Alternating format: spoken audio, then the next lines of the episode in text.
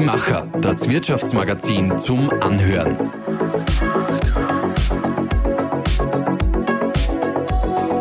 Und hier ist dein Host Susanna Winkelhofer. Kann bitte mal jemand die Welt anhalten? Nur für einen Atemzug, für einen Moment lang, keine Krisen, kein Druck, keine Ängste und Sorgen, kein Alltagsstress. Selbst Menschen, die ihre Lebensprobleme stets gut bewältigen konnten, spüren sie jetzt die große Erschöpfung. Welche Kraftquellen wir nutzen können, um in Zeiten wie diesen nicht zu erschöpfen, darüber spreche ich heute mit Bestsellerautor, Unternehmensberater und kritischem Vordenker in Bildungsthemen Andreas Salcher. Vielen Dank, Herr Dr. Salcher, für die Einladung zu Ihnen nach Wien in den ersten Bezirk. Vielen Dank, bitte. Ja, wir sitzen hier in Ihrer Wohnung, mitten in Wien, vor dem Fenster das hektische Treiben der Großstadt, hinter Ihrem Rücken eine ganze Wand voll mit Büchern, einige davon auch von Ihnen. Und zwischen uns auf einem Glastisch liegt Ihr neuestes Buch, Die große Erschöpfung und die Quellen der Kraft. Sie schreiben in diesem Buch, ob wir erschöpft sind oder nicht, entscheiden wir selbst. Welche Entscheidungen haben Sie denn heute schon getroffen, um nicht erschöpft zu sein? Naja, ich bin derzeit in der Phase, wo ich quasi die Medienarbeit für mein Buch mache. Da geht es eher um das zweite Prinzip der Wahlfreiheit von Viktor Frankl, dass man ständig positive äh, Nachrichten kriegt, also irgendeine tolle Sendung im ORF oder irgendeine gute Mediengeschichte kommt zusammen, aber es gibt auch äh, Momente, wo einem was abgesagt wird, was einem schon zugesagt wird und sozusagen für sich zu lernen, sich nicht abhängig zu machen, ständig quasi, jetzt habe ich was Tolles erfahren, jetzt geht's mir gut, jetzt bin ich dankbar, jetzt habe ich eine Absage bekommen, jetzt geht's mir schlecht, jetzt bin ich undankbar, sondern die sozusagen die Botschaft meines Buches, die basiert ja auf drei sehr klugen, weisen äh, Menschen. Das ist der Viktor Frankl, der große Sinnsucher, Psychotherapeut, äh, dem Mihai Csikszentmihalyi, den kennt man in Österreich nicht so, aber der hat das Flow-Prinzip erfunden, das auch für Wirtschaftstreibende sehr wichtig ist, war der führende Glücksforscher der Welt und war so mein wissenschaftlicher Mentor. Und der David Steindl-Rast, äh, ein mittlerweile 96-jähriger Benediktinermönch, der so dieses Prinzip der Dankbarkeit Dankbarkeit entwickelt hat. Und was ich gemacht habe, ist diese drei Werte, Wahlfreiheit, ich habe es gerade geschildert an dem konkreten Beispiel, Dankbarkeit, das heißt, du findest immer einen Grund für etwas dankbar zu sein, auch wenn es im Leben im Augenblick vielleicht für dich nicht so gut läuft. Äh, und das Prinzip von Csikszentmihalyi, Erschöpfung kommt nicht von Anstrengung, sondern ganz im Gegenteil, Anstrengung ist wichtig, um Erfüllung im Tun zu finden. Voraussetzung dafür ist allerdings, dass man nicht fremdbestimmt sind und dass es für einen selbst Sinn macht. Und wenn man sich versucht, immer wieder diese drei Werte in Erinnerung zu rufen, äh, dann geht es einem einfach besser. Ich sage allerdings gleich dazu, es ist viel leichter darüber ein Buch zu schreiben, als es im eigenen Leben dann tatsächlich umzusetzen. Insofern war Ihre Frage sehr berechtigt.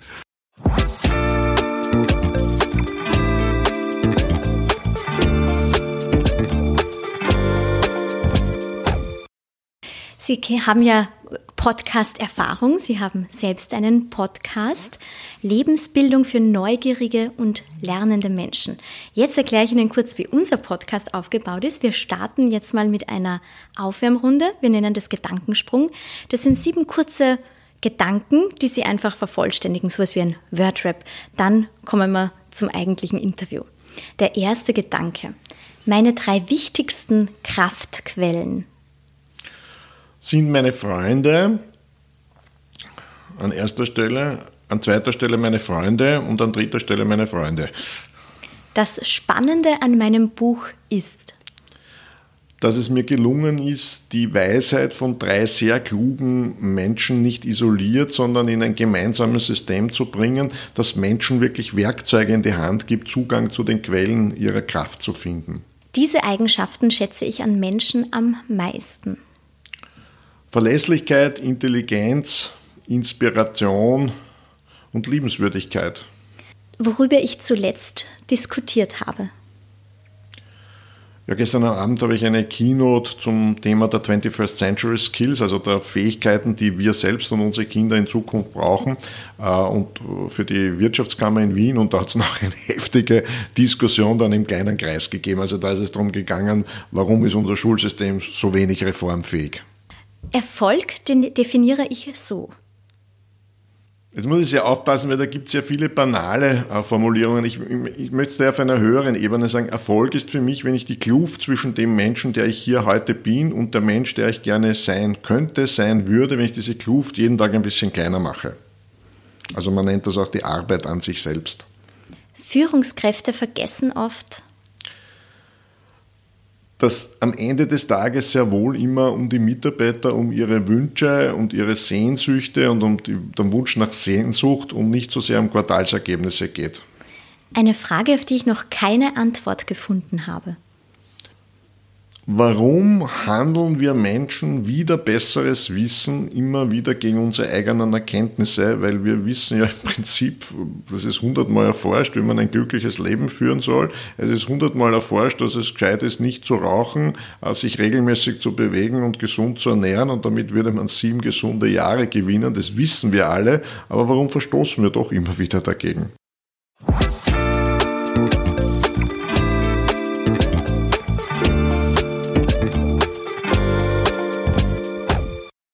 Man kriegt ja quasi in Ihrem Buch auch ein bisschen die Anleitung dazu, wie wir dieses Leben so sinnstiftend und schön gestalten können.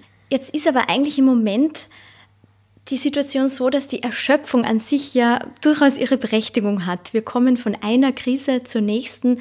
Zusätzlich ist dann noch der allgemeine Alltagsstress. Wie, was können wir denn tun, damit diese äußeren Einflüsse nicht so negativ auf unser Inneres wirken? Ja, zunächst einmal muss man sagen, es ist wirklich so, dass die Zusammenballung der Krise auch Menschen, die vorher trotz ihrem Alltagsstress und ihren Lebensproblemen, äh, die das gut bewältigt haben, mittlerweile auch stark davon betroffen sind. Das heißt, auch wenn man bisher eigentlich geglaubt hat, ein resiliente, sprich Widerstand, psychisch widerstandsfähig zu sein, dann gibt es immer mehr Menschen, die da unter Druck geraten, die teilweise auch kippen. Und Erschöpfung ist eine Folge von Entscheidungen, die wir in der Vergangenheit getroffen haben. Also es ist die, die Zusammenballung der Krisen in der äußeren Welt die verstärken nur die Muster und die falschen Entscheidungen, die wir in der Vergangenheit getroffen haben. Das ist einmal wichtig zu erkennen. Ein wichtiges Prinzip, das sage ich deshalb, weil ich habe immer Testleserinnen und die haben mich darauf hingewiesen, dem Kapitel sogar noch mehr äh, Raum zu geben. Also zum Beispiel viele Frauen haben ein Problem mit dem Wort Nein. Ja? Und Nein ist aber ein ganz mächtiges Wort gegen Erschöpfung. Und da kann man sich bei diesen vielen Dingen, die da auf einen einströmen, täglich bei jeder Aktivität sollte man sich zwei Fragen stellen muss ich es tun. Bestimmte Dinge muss man tun, die Kinder zur Schule bringen, äh, äh, kochen, äh, seinen Job machen, wenn der Chef was will. Und das Zweite ist, will ich es tun. Ja? Aber das Interessante ist, wir tun viele Dinge, die wir weder tun müssen noch tun wollen und die füllen uns immer mehr den Tag ein. Und wenn wir nicht in der Lage sind, Nein zu diesen Dingen, und zwar bewusst Nein zu sagen. Und uns wird bewusst, wir werden trotzdem geliebt und wir haben trotzdem weiter Freunde, aber wir gewinnen damit einen Freiraum für die Dinge, die uns Freude machen. Und Freude ist ein mächtiges Mittel gegen Erschöpfung. Das heißt, Nein ist ein mächtiges Wort, das man lernen muss, aber auch Ja ist ein wichtiges Wort. Äh, wir sagen viel zu wenig Ja zu den Dingen, die uns eigentlich Freude machen. Wir schieben genau die Dinge auf, die uns eigentlich unser Leben erfüllen würden und äh, Freude machen. Wenn das kann davon gehen, ich wollte immer schon mal mit dem Cabrio irgendwie durch Südfrankreich fahren, ich wollte mit meinem Sohn, mit meiner Tochter um die Welt fahren, aber auch die vielen kleinen Dinge. Ich will eine neue Sprache lernen, ich will eine Sportart lernen, ich möchte einmal am Großglocken Glockner fahren. Also dieses Nein ist ein mächtiges Wort und das Ja zum Leben ist auch ein mächtiges Wort. Und die zwei Dinge, um einmal was Konkretes zu sagen, die sind schon alleine sehr hilfreich. Das heißt, es ist so ein Unterschied zwischen Menschen, die erschöpft, leichter erschöpft werden und jenen, die trotz aller Widrigkeiten und Herausforderungen nicht erschöpft sind, dieses Ja und dieses Nein. Und sie widmen dem Unterschied dieser Menschen ja ein eigenes Kapitel. Was unterscheidet denn diese Menschen noch voneinander? Eine ganz entscheidende Unterscheidung ist, die haben sowohl, da stimmt Viktor Frankl mit Mihai Csikszentmihalyi, mit äh, Bruder David Steindl-Rast überein, ist ein ganz simples Prinzip. Und das ist übrigens auch das Prinzip, das in der Resilienzforschung herausgekommen ist. Und dieses Prinzip lautet Selbstverantwortung statt Schuldzuweisung. Jetzt werden viele Menschen sagen, ich kann das nicht mehr hören mit der Selbstverantwortung und so weiter.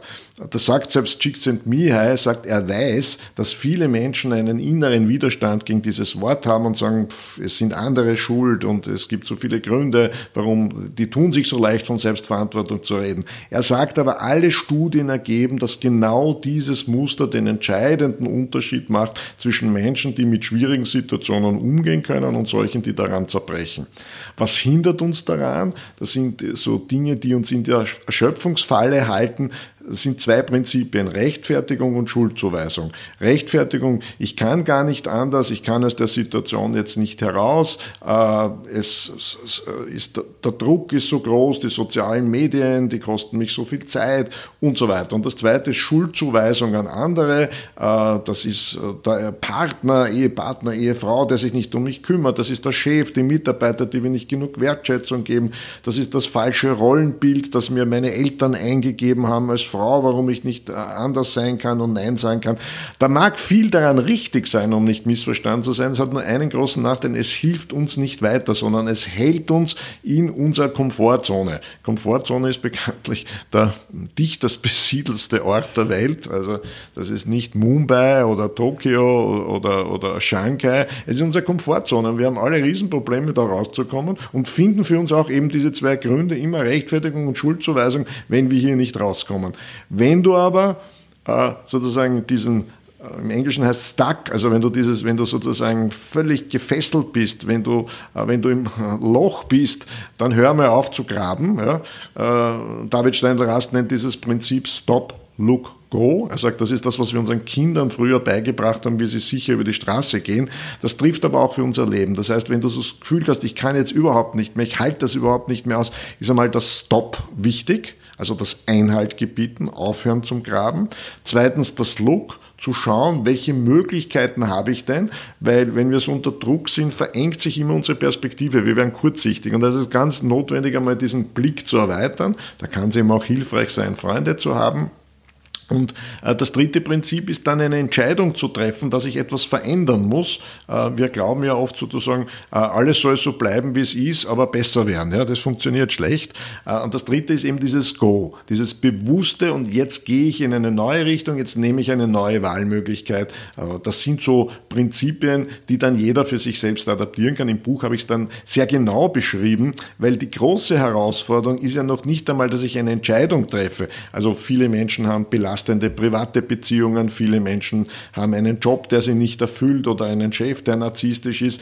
Die Entscheidung zu treffen, ich will das ändern, die ist ja irgendwann einmal sogar möglich. Aber der lange Weg, diese Entscheidung dann gegen alle Widersprüche auch tatsächlich umzusetzen, gegen alle Ängste, werde ich einen neuen Job finden, werde ich einen, wirklich einen besseren Partner finden und so weiter. Das hindert uns daran. Und daher ist es notwendig, und das versuche ich im letzten Kapitel, das heißt Strategien gegen Erschöpfung, mit Hilfe dieser drei Weisen, die ich geschildert habe, Menschen Schritt für Schritt zu helfen, mit diesen Vorbehalten, mit diesen Rechtfertigen, mit diesen Schuldzuweisungen umzugehen, um letztlich einen Neuanfang starten zu können. Das Interessante ist, Menschen, die so grundlegende Entscheidungen getroffen haben, um aus einer belastenden Situation herauszukommen, die bereuen das nachher sehr selten. Ja? Im Gegenteil, sie bereuen nur, dass sie die Entscheidung nicht vorher getroffen haben. Ich würde das gerne mal an zwei Beispielen festmachen oder versuchen ähm, zu erklären. Das erste, eine alleinerziehende Mutter mit einem, sagen wir, 30-Stunden-Job, die quasi einen täglichen Marathon an Aufgaben erfüllt. Welche Entscheidungen kann sie denn jetzt treffen, damit sie das alles nicht erschöpft? Ja, muss man dazu sagen, genau dieses Beispiel ist ja interessant, äh, wenn ich jetzt ein bisschen ausweiten darf, weil wir ja über Muster reden. Es gibt ja interessanterweise, die, und ich habe ich auch interviewt, es gibt die Mütter mit drei Kindern, alleinerziehend, äh, mit einem 40-Stunden-Job, die aber interessanterweise nicht erschöpft sind, weil sie Quellen zu ihrer Resilienz gefunden haben, weil sie letztlich noch immer das Gefühl haben, dass sie Kontrolle und Selbstbestimmung über ihr Leben haben. Das ist einmal ganz wichtig. Und es gibt aber auf der der anderen Seite, wenn wir jetzt bei den Frauen bleiben, es gibt auch Frauen, die haben ein Kind, äh, sind eigentlich in einer Partnerschaft total abgesichert und sind völlig fertig. Was ich damit sage, es sind nicht so sehr die äußeren Umstände, sondern schaffst du dir es, äh, Zugang zu deinen Regenerationsquellen zu finden. Und die sind sehr unterschiedlich. Ich habe viele Menschen interviewt, da kommen immer wieder dieselben Dinge. Ich sage es aber jetzt trotzdem noch einmal, um die, die das eh schon richtig machen, zu bestärken und die anderen auf den Weg zu bringen, das zu machen. Ein ganz wichtige Möglichkeit ist das tägliche Ritual.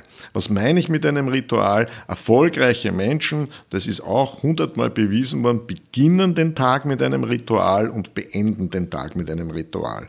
Ich bin ein Selbstständiger, äh, ich tue mir da relativ leicht, also ich mache jeden Tag in der Früh ungefähr so 20 Minuten Körperübungen, um meine Beweglichkeit zu erhalten und dann meditiere ich zweimal am Tag, transzendentale Meditation, jeweils 20 Minuten. Das ist nicht für jeden zumutbar. Aber es reicht auch, wenn man in der Früh diese fünf Minuten sich nimmt. Ich habe gehört, bei Frauen ist es manchmal diesen Kaffee in Ruhe mit sich zu trinken, ein Musik zu hören, dazu zu tanzen, beim Fenster rauszuschauen, sich aufs Zimmerrad zu setzen und nebenbei äh, etwas zu lesen, ein Gedicht zu lesen. Aber ganz wichtig, diesen Tag einmal, bevor man noch irgendwas arbeitet, das erste E-Mail gelesen hat, sich positiv in diesen Tag einzustimmen und am Abend, wenn die, und zwar wenn der berufliche Teil beendet verändert ist, also die Arbeit, ein kleines Dankbarkeitsritual zu machen, zu sagen, wofür bin ich denn heute dankbar? Und es gibt immer etwas, was man findet, auch an einem schlechten Tag. Und so simpel das klingt, das ist eines der ganz entscheidenden Muster, das wissen wir Menschen seit Tausenden von Jahren. Und die, die das praktizieren, das sind genau diejenigen, die auch mit großen Belastungen besser umgehen können. Man muss eine Einschränkung machen, die, das Buch hat einen Beipackzettel, wenn Sie es gelesen haben, ganz am Anfang. Äh, so wie ein Medikament. Man muss dazu sagen, dass es natürlich medizinische Phänomene gibt, wie chronische Erschöpfung, wie schwere Depression und so weiter. Dann nutzen diese Methoden ab einem bestimmten Zeitpunkt. Das heißt, wer sich permanent körperlich überlastet fühlt, wer permanent äh, echte Schmerzen, seelische Schmerzen, körperliche, dem kann ich nur empfehlen, das Buch ist kein medizinisches Buch, wirklich den Rat des Hausarztes zu suchen und das ist heute kein Tabu mehr und dann auch wirklich Hilfe von einem professionellen Therapeuten zu suchen. Die, Thera die Sprechzimmer der Therapeuten sind bekanntlich voll und das ist auch etwas, es gibt einen Punkt, das schaffe ich selber nicht mehr. Das betrifft Gott sei Dank noch nicht die Mehrheit der Menschen, da reichen die Dinge, die ich hier drinnen empfehle, aber das muss man ehrlicherweise dazu sagen, es gibt auch einen Punkt, da kann man, da können auch die besten Freunde, sind übrigens nicht nur für mich ganz wichtige Ressourcen, die Familie ist eine ganz wichtige Ressource, allerdings nur dann, wenn es eine fühlende, bestärkende Familie ist. Ja. Ähm, also Verwandtenbesuche können durchaus auch äh, erschöpfend sein. Also diese Trennung quasi, da, ich zähle auf die Minute, was ist Arbeit und was ist Freizeit.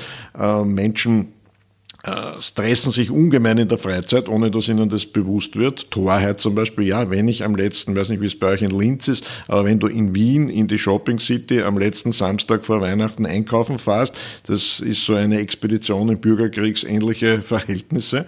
Äh, theoretisch ist das Freizeit, in Wirklichkeit erschöpft sich wahrscheinlich mehr als der härteste Job. Aber das ist auch eine Entscheidung, die ich treffen kann. Und wenn ich das dann wirklich in letzter Sekunde tue und völlig fertig bin und das Weihnachtsfest und die Zeit nicht genießen kann, ist es eine Folge von falschen Entscheidungen oder törichten Entscheidungen, die ich getroffen habe. Dann schauen wir uns noch das zweite Beispiel an. Ein, ähm, sagen wir, Unternehmer, der eine Branche, die, sagen wir, eine, eine Bäckerei hat, also ein Bäcker, das ist seine Leidenschaft, er hat sich dieses Business aufgebaut und jetzt findet er nicht genügend MitarbeiterInnen. Das heißt, er ist verzweifelt, er hat das Gefühl, ja, es geht nicht mehr, er kann seinen äh, Lebenstraum doch nicht machen. Wie kann der jetzt nicht erschöpft sein? Ja, das ist da, also er selber ist ja nicht erschöpft, weil sozusagen der Job ihn ja mal an sich erfüllt. Das ist ja was Positives. Äh, bei uns in Wien gibt es viele kleine Bäckereien, wo die Leute äh, Schlange stehen, äh, die sich halt bestimmte, also es gibt die großen Bäckereiketten und es gibt die kleinen.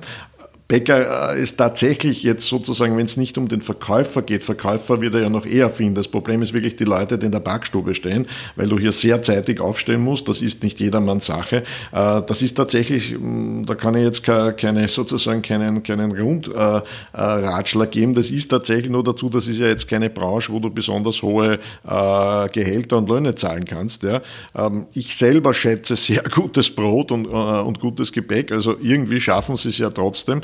Uh, Und da gibt es nicht die schnelle Lösung, muss man einfach dazu sagen. Aber Gott sei Dank schaffen es ja immer Unternehmer mit der Freude. Und das Schöne am Bäckerberuf ist ja, wenn du sozusagen jetzt bei einem kleineren Bäcker, und von dem reden wir ja eher nicht von den großen Ketten, die schaffen das schon noch irgendwie, äh, ist ja wirklich auch, du siehst ja das, äh, sozusagen, du siehst das tägliche Produkt deiner Arbeit. Genauso wie bei einem wirklichen Schuster, der dann nachher wirklich ein, ein Schuh fertig ist.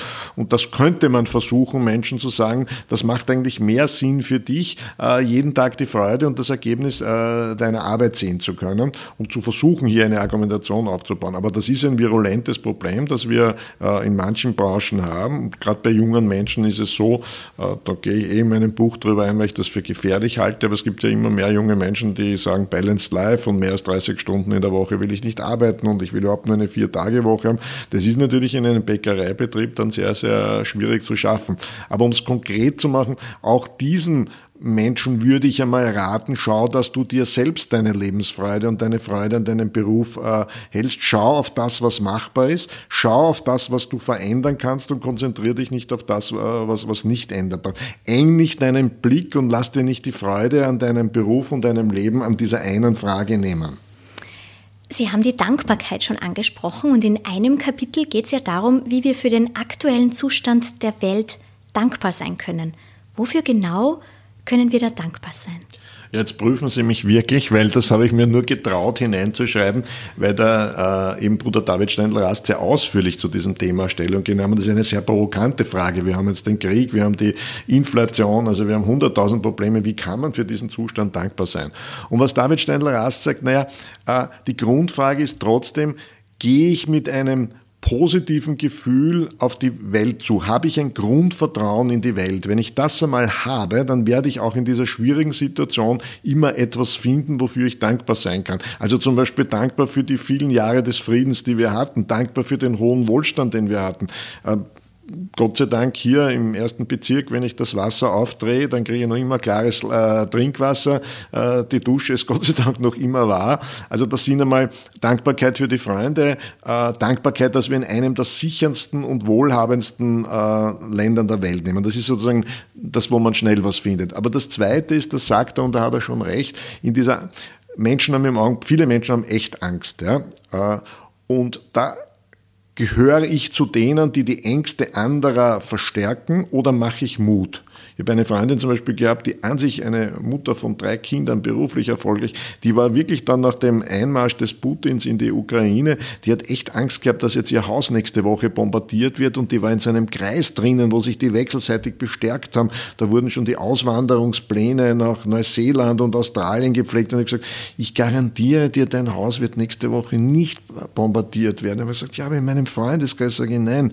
Also den anderen Mut machen zu bestärken. Das zweite, keine Nachrichten, die ständig noch zusätzlich Angst machen. Ja, am Anfang, wie dieser Einmarsch war, habe ich auch ständig auf die Frontlinien im ORF geschaut, aber irgendwann muss man aus der Nummer rauskommen, weil die Geschichte lehrt uns Gott sei Dank, dass auch schwierige Zeiten irgendwann einmal aufhören, dass die meisten Menschen davon nicht betroffen sind, dass nach Wirtschaftskrisen auch wieder aufwärts geht.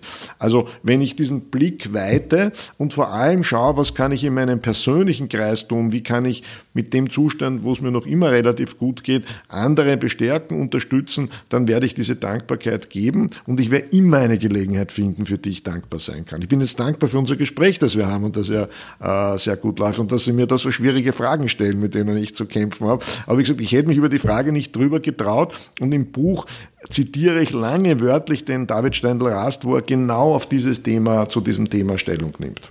Ich bin übrigens auch sehr dankbar. Sie haben mir Ihr Buch ja auch gerade in die Hände gegeben. Ich habe es bis jetzt nur als PDF gelesen, aber selbst in diesem Zustand, wo ja das zum Lesen nicht so ähm, angenehm ist wie in einem Buch, habe ich es sehr genossen. Es ist hochspannend und ganz besonders finde ich interessant die fünf Mythen zum Thema Erschöpfung, die Sie aufgreifen und erklären. Ähm, ich würde mir jetzt gern mit Ihnen zwei davon Bitte. kurz anschauen. Der eine Mythos ist, Erschöpfung kommt von Anstrengung. Die Wahrheit, die sie dann erklären, ist, Fremdbestimmung und Sinnverlust sind die tieferen Ursachen für Erschöpfung? Ja, das habe ich schon am Anfang angesprochen. Also das ist wissenschaftlich wirklich evident, dass Anstrengung nicht zur Erschöpfung führen muss. Weil ich meine, es ist ja viel angenehmer, jetzt auf einen kleinen Hügel hinaufzuklettern bei Ihnen in Linz als auf dem Mount Everest. Trotzdem äh, gehen viele Menschen auch in die hohen Berge. Ich habe auch Peter Habeler interviewen dürfen, der kurz nach seinem 80. Geburtstag, der gemeinsam mit äh, dem Reinhold Messner bekanntlich als erster Menschen den Mount Everest ohne künstlichen Sauerstoff bestiegen haben.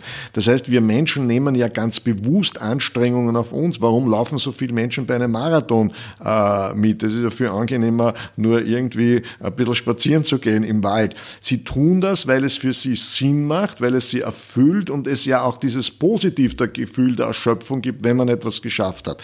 Die wirkliche Erschöpfung kommt daher nicht von der Anstrengung, sie kommt dann, wenn wir fremdbestimmt sind. Wenn wir etwas tun müssen, was für uns völlig sinnlos ist, wenn unser Zeitplan, also so wie das, die Fließbandarbeit geht ja Gott sei Dank deutlich zurück, aber das ist natürlich, wenn du völlig abgestimmt eine Arbeit machen musst, die noch dazu schlecht bezahlt ist, die völlig getaktet ist von anderen, dann erschöpft dich, äh, erschöpfen dich selbst äh, einfache äh, Tätigkeiten. Also das ist so ein ganz entscheidendes Prinzip und zu verstehen, dass, Anstrengung nicht nur zur Erschöpfung führt, sondern im Gegenteil, es ist der Weg zur Selbstbestimmung. Das hat eben der Csikszentmihalyi mit seinem Flow-Prinzip herausgefunden, wo er zum Beispiel gesagt hat, dass bestimmte berufliche Tätigkeiten überhaupt dafür natürlich leichter geeignet sind, um Flow, also Glückserfüllung im Tun zu finden. Zum Beispiel, wenn du ein unmittelbares Feedback auf deine Arbeit bekommst. Chirurgen zum Beispiel, die dann in so einen Zustand geraten, weil die voll konzentriert etwas tun müssen. Kletterer, ja, das ist ein typischer, wo du keinen falschen Handgriff machen darfst. Und bei mir, glauben Sie mir, Schreiben ist enorm ein anstrengender Prozess. Also da gibt so eine, äh, so eine Geschichte, die ich mit anderen Profischreibern immer wieder gehört habe. Es gibt ja Menschen, die sagen, mein Gott, na, ich schreibe so gerne. Also der Unterschied, wenn Sie mit Menschen, die schreiben, nämlich jetzt Bücher schreiben, äh, also die, denen es sehr viel Freude macht, das Schreiben, das sind oft nicht unbedingt die erfolgreichsten. Also die, die die erfolgreich sind, die quälen sich da wirklich über jede Seite. Und für die Romanautoren ist das noch viel schwieriger, weil die müssen ja aus sich heraus was Neues schaffen. Aber Schreiben strengt mich wahnsinnig an.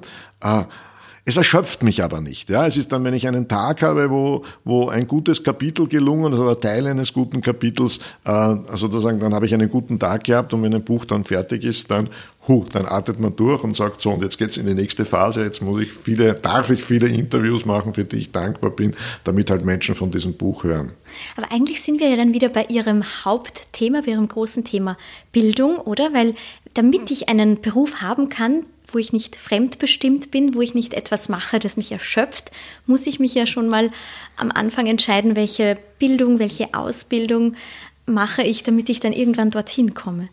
Also mir gefällt das Wort Lernen, das halte ich noch für das Wichtigere als Bildung, weil Bildung hat immer so was Abgehobenes, so was Großes. Aber ich glaube tatsächlich, dass sich die Welt in Zukunft noch viel stärker in die Lerner und in die Nichtlerner teilen wird. Und die Nichtlerner gehören zu den großen Verlierern. Und zum Lernen gehört eben auch die Fähigkeit, über das eigene Leben zu reflektieren, sich selbst besser zu erkennen, seine eigenen Muster besser zu erkennen. Und wenn man das einmal gemacht hat, dann ist man an sich schon in einer, in einer besseren Position. Ich meine, mir selbst selbst ist Weiterbildung und Lernen sehr, sehr wichtig, immer wichtig gewesen. Das muss es nicht für jeden sein.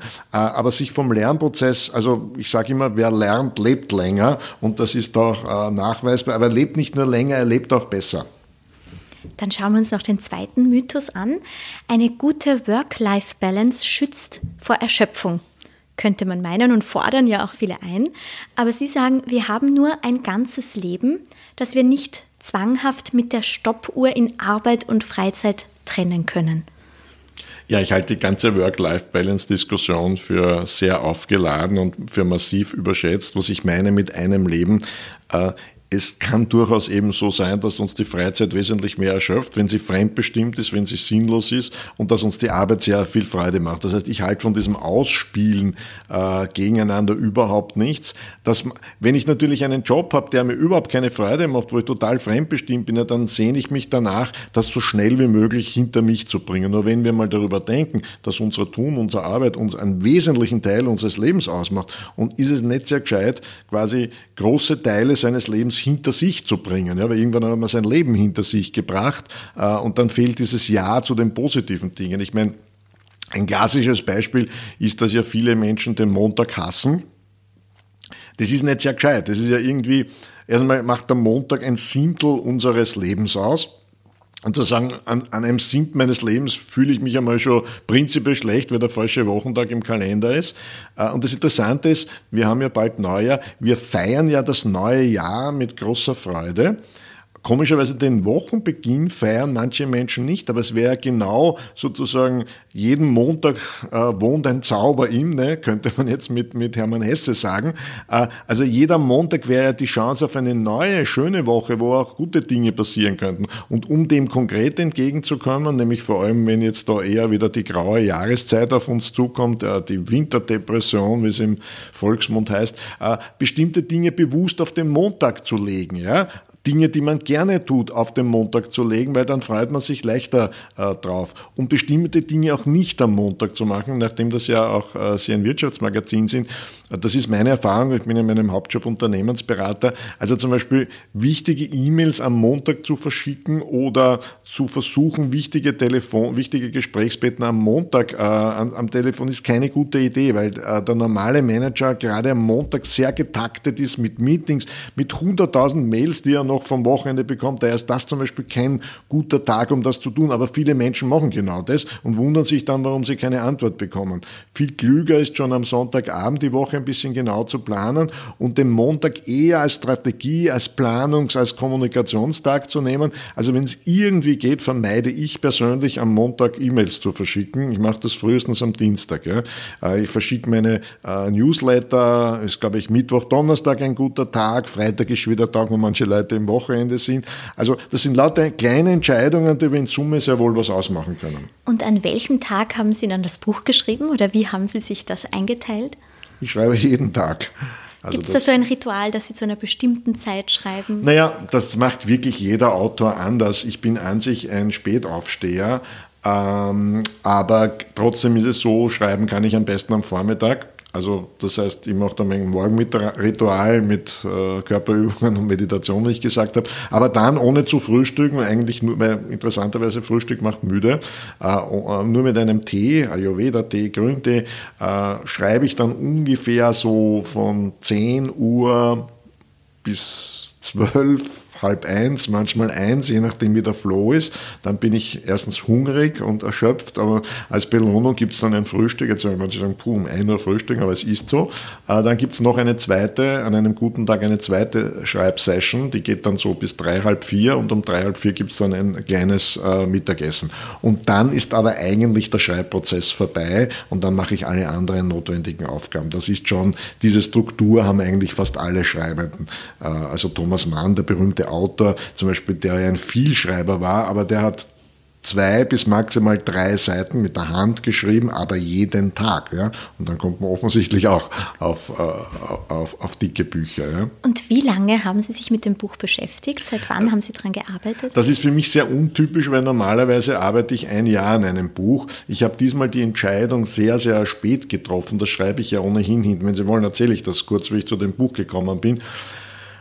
Ähm, also ich habe eigentlich ein anderes Buch zu den 21st Century Skills. Während der Pandemie hatte ich viel Zeit nachzudenken, habe viele Ideen gehabt, aber ich will die Welt nicht mit einem weiteren schlechten Buch belasten. Das heißt, ich überlege mir das sehr, sehr genau, bevor ich mich über ein Buch drüber äh, lasse. Und dann sind mehrere Dinge äh, passiert. Also äh, ähm, am, am Beginn der ersten Welle der Pandemie ist leider mein Vater an Corona erkrankt und auch gestorben, hat ein Monat de facto in der Intensivstation im Koma um sein Leben gekämpft und hat es dann leider verloren. Äh, das war schon so ein erster Einschlag. Dann ist natürlich, ich habe drei berufliche Standbeine, Unternehmensberater, Keynote-Speaker, Vortragender und Buchautor, die sind in der Pandemie de facto völlig weggebrochen. Also das ist dann schon auch eine gewisse Belastung. Äh, und dann äh, sind die Dinge so schlagartig gekommen. Dann ist auf einmal die, der Einmarsch von Putin in der Ukraine gekommen Dann habe ich erfahren, dass eine langjährige Freundin sich das Leben genommen hat, weil sie mit diesem Druck überhaupt nicht mehr umgehen konnte. Und dann habe ich im Spiegel eine große Geschichte, die mich sehr berührt hat, über ein sogenanntes Müttergenesungswerk äh, in Deutschland gelesen. Da ging es darum, dass es Mütter gegeben hat, die einfach so am Ende ihrer Kräfte waren, die nicht mehr konnten, dass die ohne ihre Kinder dort wochenlang quasi wieder irgendwie funktionsfähig gemacht werden müssen. Und da ist dieses Wort Erschöpfung immer stärker gekommen. Ich habe auch gemerkt in den also klarerweise nur virtuellen Interviews, die ich mit Kunden geführt habe, wo alle gesagt haben, ich bin völlig fertig, ich bin erschöpft. Und da ist dann bei mir sozusagen klar geworden, das ist es. Ähm, das ist ein Thema, dem ich mich intensiv widmen werde äh, und habe aber dann relativ für meine Verhältnisse sehr, sehr spät mit dem Buch gestartet und habe eigentlich das Buch in zwei Monaten geschrieben. Aber ich will jetzt nicht sagen Tag und Nacht gearbeitet, aber für meine Verhältnisse. Das so. Ja, vor allem habe ich etwas gemacht, was ich normalerweise nie tue, was besonders, was man sagt, man, man kommt auch mit Belastungen zurecht. Ich trenne normalerweise immer die Phase des Recherchierens und der Interviews, also das, was Sie jetzt mit mir machen, und den Schreibprozess. Ja. Und das ging diesmal aber nicht. Das heißt, ich musste Interviews machen und schreiben und Interviews machen. Und das war schon eine riesige Herausforderung, weil zumindest bei mir da zwei ganz unterschiedliche Teile meiner Persönlichkeit, in meinem Gehirn, in meiner Emotion angesprochen werden. Ein Interview bereitet man sich sachlich vor, das ist letztlich immer eine Sachebene. Schreiben ist eine sehr anstrengende emotionale Arbeit und das miteinander zu vermischen, das war sehr, sehr schwierig.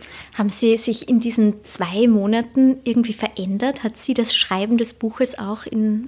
Ja, geprägt? das hat mich wirklich verändert. Das schreibe ich da sogar im Klappentext, weil das Interessante war, äh, ich habe ja viele Interviews mit Mihai Csikszentmihalyi aufgenommen wo ich in sein Haus ihn besuchen durfte in Claremont in Kalifornien. Und ich habe, äh, es gibt Originalaufnahmen ähm, von Viktor Frankl, kann sich jeder im Internet auf YouTube anhören. Und ich habe mit David Steiner Rast mehrere Podcasts gemacht.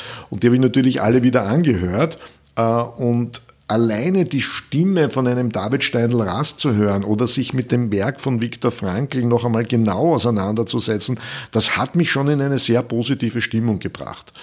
Und es war ja im Sommer, Juli, August, heiß. Von den Freunden habe ich ständig WhatsApp-Nachrichten mit Urlaubsfotos und wie schön es ist und so weiter. Und ich habe einfach keinen einzigen Tag Urlaub gemacht, ich habe wirklich sieben Tage die Woche gearbeitet. Aber ich habe überhaupt keine schlechte Bestimmung, weil ich eben nicht fremdbestimmt war. Es war meine Entscheidung. Ich gesagt, ich will dieses Buch machen und es macht mir Freude. Der hat mich das überhaupt nicht erschöpft. Mir hat das auch überhaupt nichts gemacht. Ich habe mich gefreut für meine Freunde, weil ich das selbstbestimmt gemacht habe und auch in diesen Flow hineingekommen bin, obwohl es eigentlich sehr, sehr anstrengend war. Das heißt, wenn du es aus eigener Entscheidung tust, dann ist die Quelle der Kraft immer offen. Aber noch einmal, wichtig war die Auseinandersetzung mit diesen drei Weisen, mit ihrem Werk, mit ihren Stimmen, das hat schon ungemein viel bei mir ausgelöst. Also wenn Sie meinen Podcast Lebensbildung, brauchen Sie nur bei YouTube eingeben, anhören, hören Sie sich den David Steindl-Rast einmal an und alleine seine Stimme und es geht Ihnen schon besser.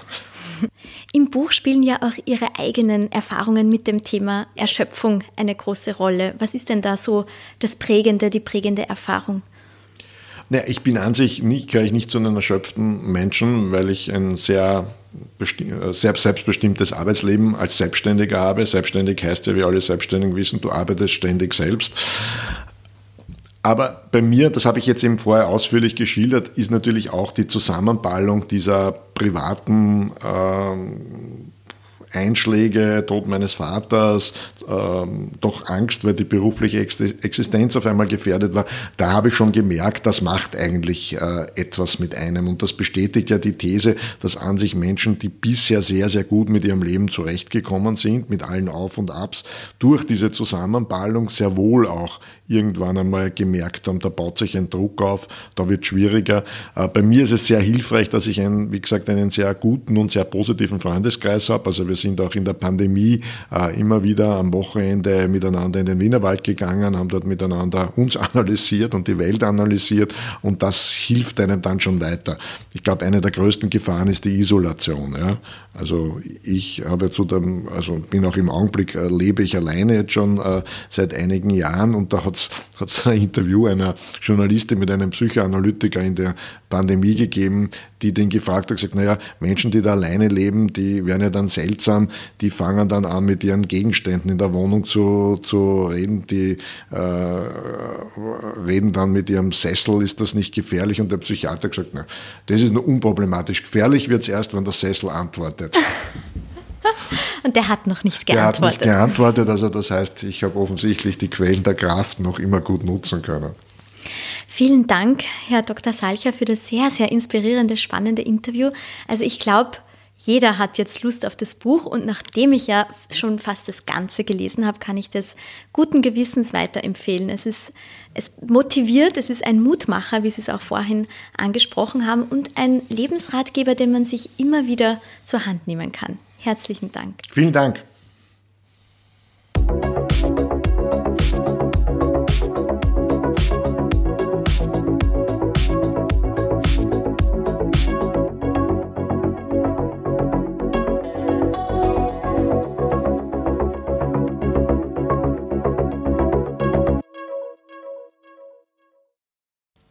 Euch, liebe Zuhörerinnen, vielen Dank für eure Aufmerksamkeit. Wenn ihr uns nicht nur hören, sondern auch sehen und lesen wollt, dann freuen wir uns, wenn ihr uns in unserer gesamten Medienwelt besuchen kommt. Jeden Tag findet ihr neue Geschichten, Impulse und Inspirationen für und von Menschen, die etwas bewegen wollen, auf die Macher.at, auf unseren Social Media Kanälen Instagram, Facebook und LinkedIn und dann haben wir natürlich auch noch unser Printmagazin.